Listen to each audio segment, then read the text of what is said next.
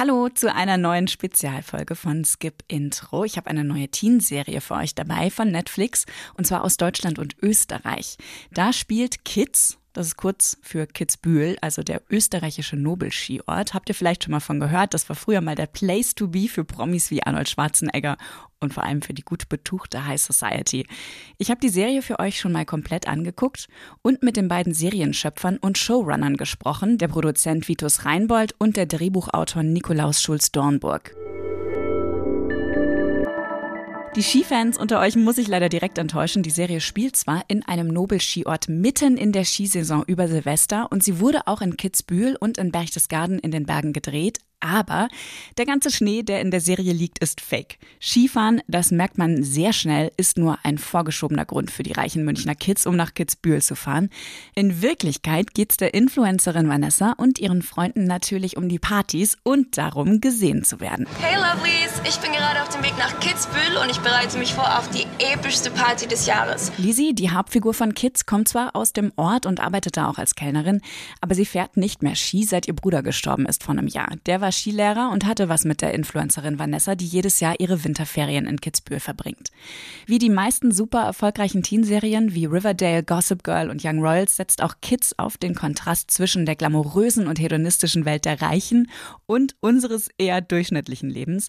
Da wir durch Lizzies Augen auf die reichen Touris blicken, wirkt deren Lust am Luxus und an der Dekadenz gerade am Anfang sehr übertrieben und auch richtig abstoßend. Lizzies Familie ist vom Skitourismus abhängig und kommt gerade so über die Runden. Eine Zukunft sieht Lizzie also in ihrer Heimat eher nicht, aber statt in London mit ihrem Stipendium Mode zu studieren, was sie eigentlich vorhatte, will sie sich an Vanessa und ihren Freunden rächen. Denn die sind, Lizzies Meinung nach, schuld an der Misere ihrer Familie und am Tod ihres Bruders. Ich wollte, dass sie spürt, was es heißt, in einer Nacht alles zu verlieren.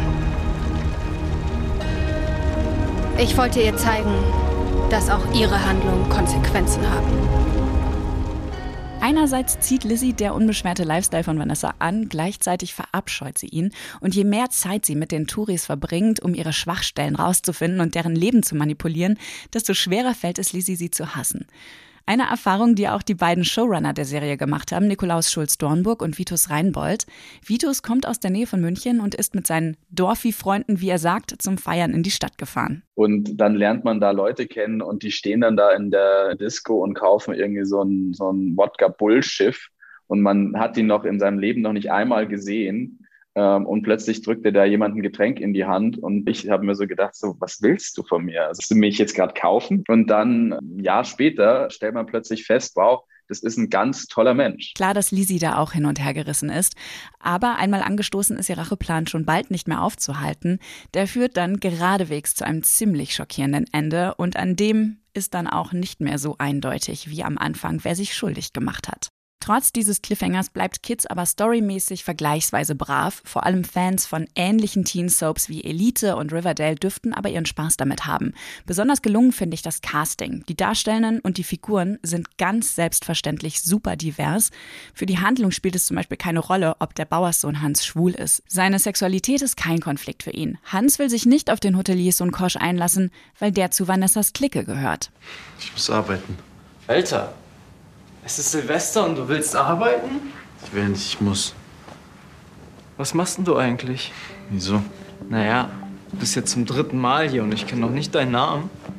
Es sei denn, Anonym Fun ist ein typisch Tiroler Name. Sicher, dass du nicht feiern kannst heute Abend? Die Party wird episch. Ich muss auf den Hof. Moment. Auf den Hof hast du gesagt? Das ist ein Clou. Dominik, der Freund von der Influencerin Vanessa, ist schwarz, was in seinem Leben als Sohn eines Wissenschaftlers und einer erfolgreichen Businessfrau aber nie Thema zu sein scheint. Und noch eine Sache ist mir sehr positiv aufgefallen.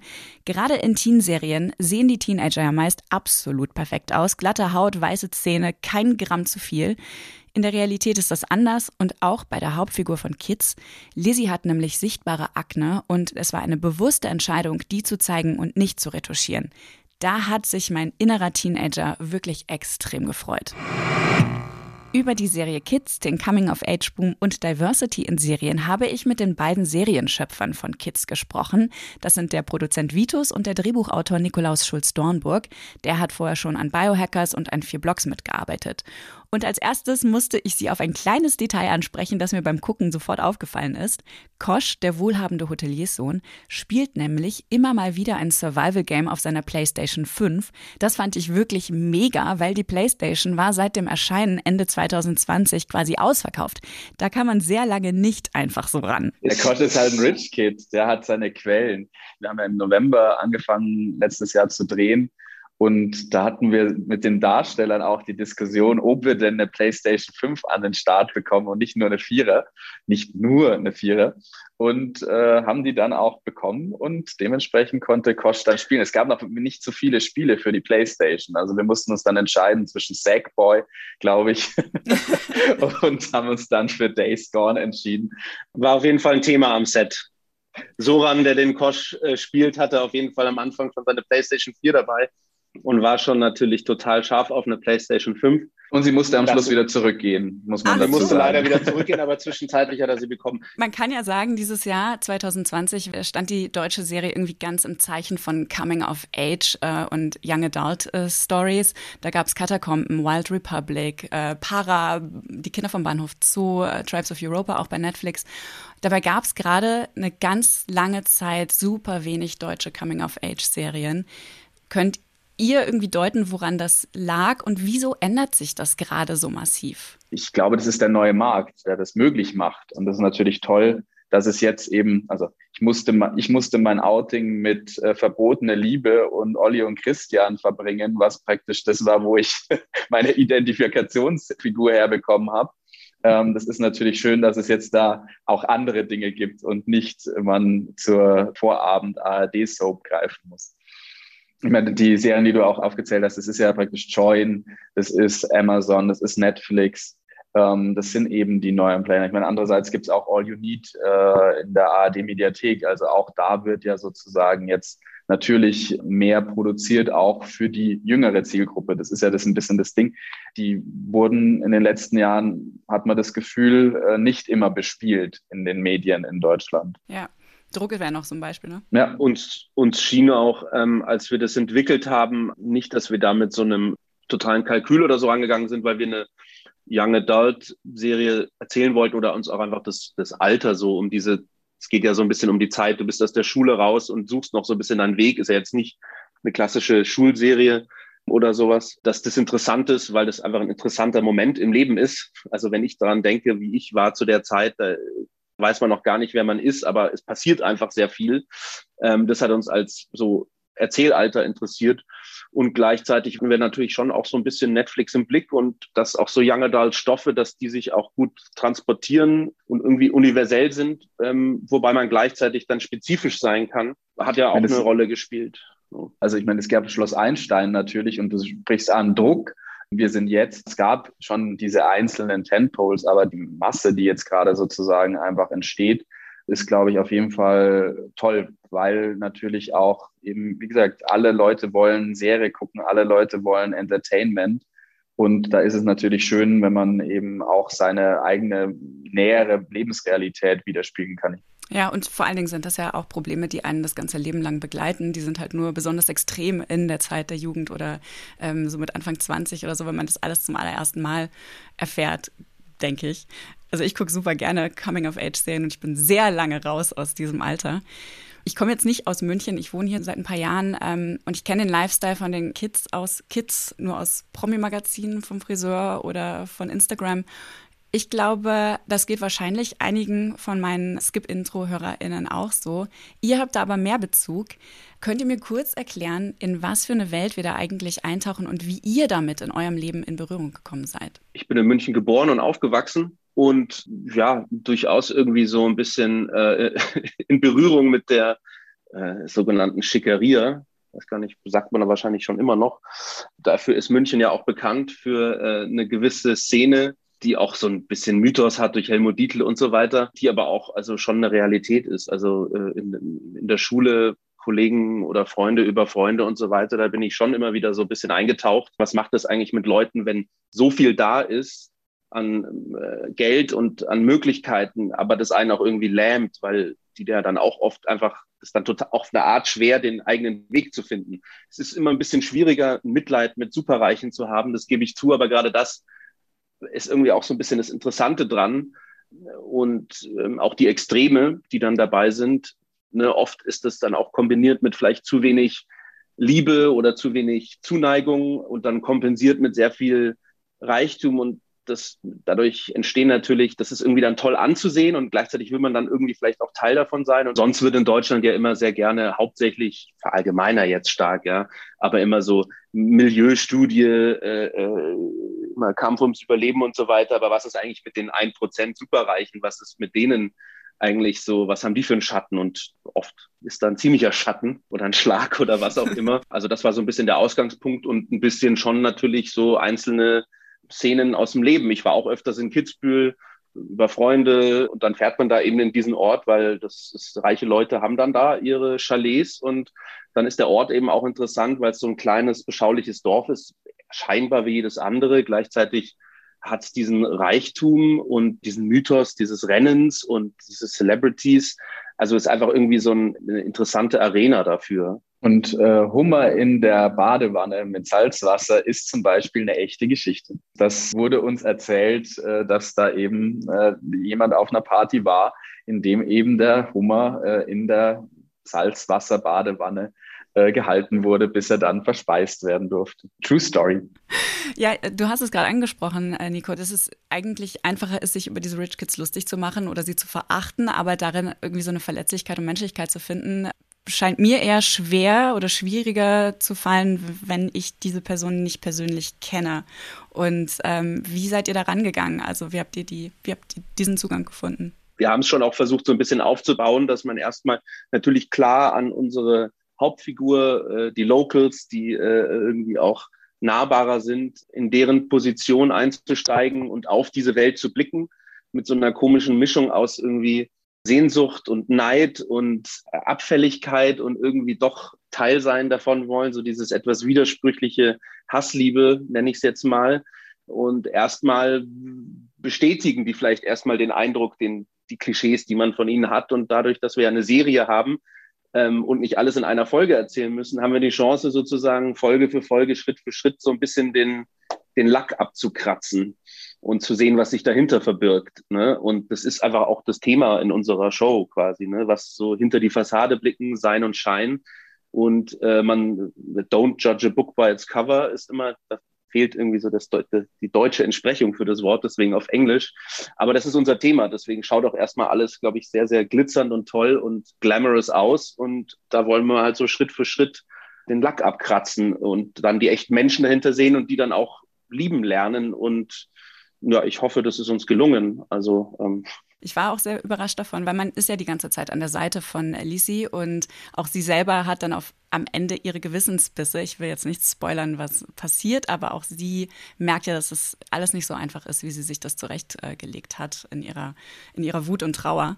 Ich habe das als Dorfi äh, auch mal genauso erlebt. Also ich bin, ich bin ja aus einem, ich komme ja aus einem Umland. Äh, von München und bin dann halt zum Feiern mit meinen Dorfi-Freunden äh, nach München gefahren.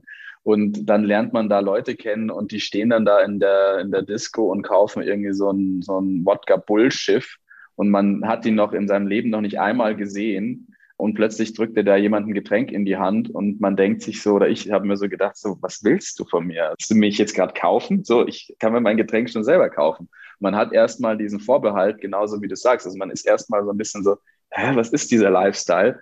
Und dann äh, ein paar Jahre später äh, stellt man plötzlich fest, wow, das ist ein ganz toller Mensch, der sich aber trotzdem halt ein blödes Wodka-Schiff kauft und dann im Club steht und damit irgendwie Leute glücklich machen will, ohne einen Hintergedanken. Und da erstmal hinzukommen, da muss man einfach offen sein. Und das ist ja das, was wir alle wollen. Wir wollen nicht in Schubladen stecken, wir wollen auch nicht in Schubladen gesteckt werden. Aber jeder macht es irgendwie so ein bisschen. Und gerade auch, was Reichtum in Deutschland angeht, finde ich, das ist schon so ein bisschen ein Thema, so dass man sofort so einen Vorbehalt hat. Auch da würde ein bisschen mehr Offenheit uns allen gut tun im Gemeinsamen. Manchmal wird man überrascht. Ihr habt ja auch in Kitzbühel gedreht und ich glaube, es ist nicht ganz so einfach, so eine Luxuswelt realistisch und glaubwürdig darzustellen, weil ihr müsst ja auch aus Produktionssicht überhaupt Zugang dazu haben und überhaupt also auch so Marker finden, an denen man Reichtum sofort erkennt. Wie habt ihr das gelöst? Also ihr habt ja in Chalets gedreht, ihr hattet diese ganz tollen Sets und, und Drehorte. Wie habt ihr das hingekriegt? Wir hatten sehr gute Location Scouts, äh, die, die uns praktisch sowohl in Kitzbühel als auch im Berchtesgaden dann eben die Türen zu diesen Chalets geöffnet haben, weil sie eben persönliche Kontakte zu den Leuten hatten, weil sie da jemanden kannten, weil sie irgendwie befreundet sind.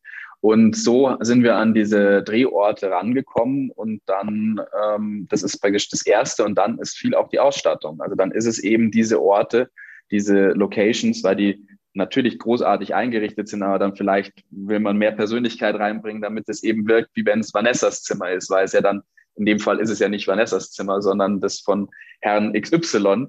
Und das kommt dann über die Ausstattung, wo wir uns dann viele Gedanken gemacht haben, auch was sozusagen Teil davon ist, wie man das erzählt, ohne jetzt da dann auch wieder plakativ zu sein. Also jetzt immer nur die Rolex ins Bild halten, ist ja dann auch ein Tick zu einfach. Und so wollten wir es uns nicht machen. Und so ist auch das Kostüm, auch das spielt sehr mit. Und es ist ja auch so, wenn man, also hochwertige Mode ist ja nicht unbedingt so, dass man sofort sieht, dass die so hochwertig ist und teuer. Und das war unser Approach da und so haben wir diese Welt angereichert. Und dann in gewissen Momenten gibt es natürlich dann sowas allein schon, wie finde ich großartig, wie Dominik in Folge zwei, so wenn er dann mit seiner Kreditkarte gezahlt hat, den, den Abriss, den Beleg zerknüllt. Das ist so ganz natürlich. Äh, 3000 Euro Hosentasche. Dieser Move, das erzählt so viel äh, und das sind so, glaube ich, die Kleinigkeiten, die es dann ausmachen, dass es dann sich einfach natürlich mit einem, mit einem Gruß an die Mutter. mit einem Gruß an die Mutter. Ja nicht, damit man auch ja nicht denkt er, denkt, er hätte sich das selbst verdientes Geld. Ja, auf Dominik würde ich gerne noch zuletzt jetzt äh, zu sprechen kommen, weil der ähm, natürlich auch mit unseren Klischeevorstellungen total bricht, also als Figur. Ihr habt die Rolle mit einer Person of Color besetzt. War euch das schon klar, als ihr das Buch geschrieben habt? Also, dass ihr das so umsetzen möchtet? Oder habt ihr das erst im Casting beschlossen, als ihr Bless Armada entdeckt habt? Nee, wir haben, äh, wir haben uns dann während dem, also praktisch während dem Development der Outlines haben wir uns dazu entschieden, äh, um Dominik eine Familie zu erzählen, die eben Person of Color ist, haben dann ja in dem Zusammenhang auch von Netflix noch einen Diversity-Beauftragten dazu bekommen, um sozusagen dann dieses Konstrukt glaubhafter erzählen zu können, auch schon auf Buchebene, haben dann wiederum mit den Darstellern sehr viel gesprochen, auch weil auch da unterschiedliche Meinungen, unterschiedliche Herangehensweisen an Rollenentwicklung sozusagen stattfinden. Ähm, das war ein sehr natürlicher Weg. Und dann haben wir Bless gefunden und das war ein absoluter Glücksfall, so dass wir äh, plötzlich Bless dann vor uns im Casting hatten, äh, frisch von der Schauspielschule oder noch nicht mal fertig auf der Schauspielschule während dem Casting, mittlerweile bei der Burg in Wien angenommen. Das war absolutes Glück, dass wir den dann gefunden haben. So. Uns war es was wichtig, das zu erzählen und gleichzeitig nicht zu sehr in den Vordergrund zu rücken, das Thema. Also, dass man es mit einer gewissen Selbstverständlichkeit erzählt, ohne dass man, dass es, weil da, darum geht's jetzt nicht hauptsächlich in unserer Serie. Ne? Und gleichzeitig will man natürlich den richtigen Ton treffen. Das äh, war unser Anspruch, die Art, das mitzuerzählen, ähnlich auch bei Sexualität jetzt in der Liebesbeziehung zwischen Hans und Kosch geht's ja auch nicht primär um deren Sexualität, sondern das schwingt irgendwie mit oder das will man auch authentisch erzählen. Aber man will nicht, dass die Figuren darüber definiert sind. Oder wir wollten das nicht, weil wir an was anderem hauptsächlich interessiert sind. Bei einem Kosch, der hat irgendwie zu wenig Liebe erfahren in seinem Leben und zu viel Geld und hat nie gelernt zu lieben, aber braucht die und wie geht er damit um? Also solche Dinge haben uns halt hauptsächlich interessiert. Ne? Und der Rest ist quasi gehört dazu. Und dann will man authentisch oder wahrhaftig äh, erzählen, aber ja, auch nicht vordergründig in dem Sinne. War ich zumindest unser Anspruch. Vielleicht darf ich noch einen Ausblick aus euch hinauslocken oder zumindest versuchen, das zu tun. Ähm, wird es weitergehen mit Kids oder habt ihr Ideen für, für weitere Geschichten? Weil das Ende lässt ja vieles offen. Man könnte da durchaus anschließen. Wir haben natürlich viele Ideen. Also wir wissen auch, wo wir hingehen. Ich meine, der, der Cliffhanger twistet ja auch alles, was wir in der ersten Staffel gesehen haben, eigentlich nochmal Und auch das macht Sinn. Es war nicht so, dass wir diesen Cliffhanger uns dann am Schluss aus den Fingern gesaugt haben, sondern von Anfang an war das so geplant. Und wir würden uns natürlich sehr wünschen, wenn es weitergeht. Und deswegen müssen jetzt hoffentlich viele Leute gucken. Und dann äh, werden wir weiter hoffentlich im Kids-Universum bleiben. Nico und ich würden es unglaublich gerne tun. Wir haben es immer als Serie gedacht äh, und ausgelegt, aber ob es weitergeht, wird sich dann entscheiden, wenn es läuft. Und wir hoffen natürlich, dass es weitergeht. Stoff ist da. Kids könnt ihr komplett bei Netflix streamen und vielleicht erkennt ihr ja, wo in Berchtesgaden in Bayern da auch gedreht wurde. Nächste Woche bekommt ihr hier wieder eine ausführliche, lange Folge Skip-Intro mit Katja und mir. Wir sprechen über die neue queere und historische ARD-Serie Eldorado KDW Unsere Zeit ist jetzt. Die könnt ihr in der ARD-Mediathek jetzt schon anschauen. Und Katja hat die Serienmacherin Julia von Heinz über ihre ungewöhnliche History-Serie ausgequetscht. Bis dahin, lasst uns doch eine gute Bewertung da. Das geht jetzt auch bei Spotify und es hilft uns sehr. Bis zum nächsten Mal. Fortsetzung folgt.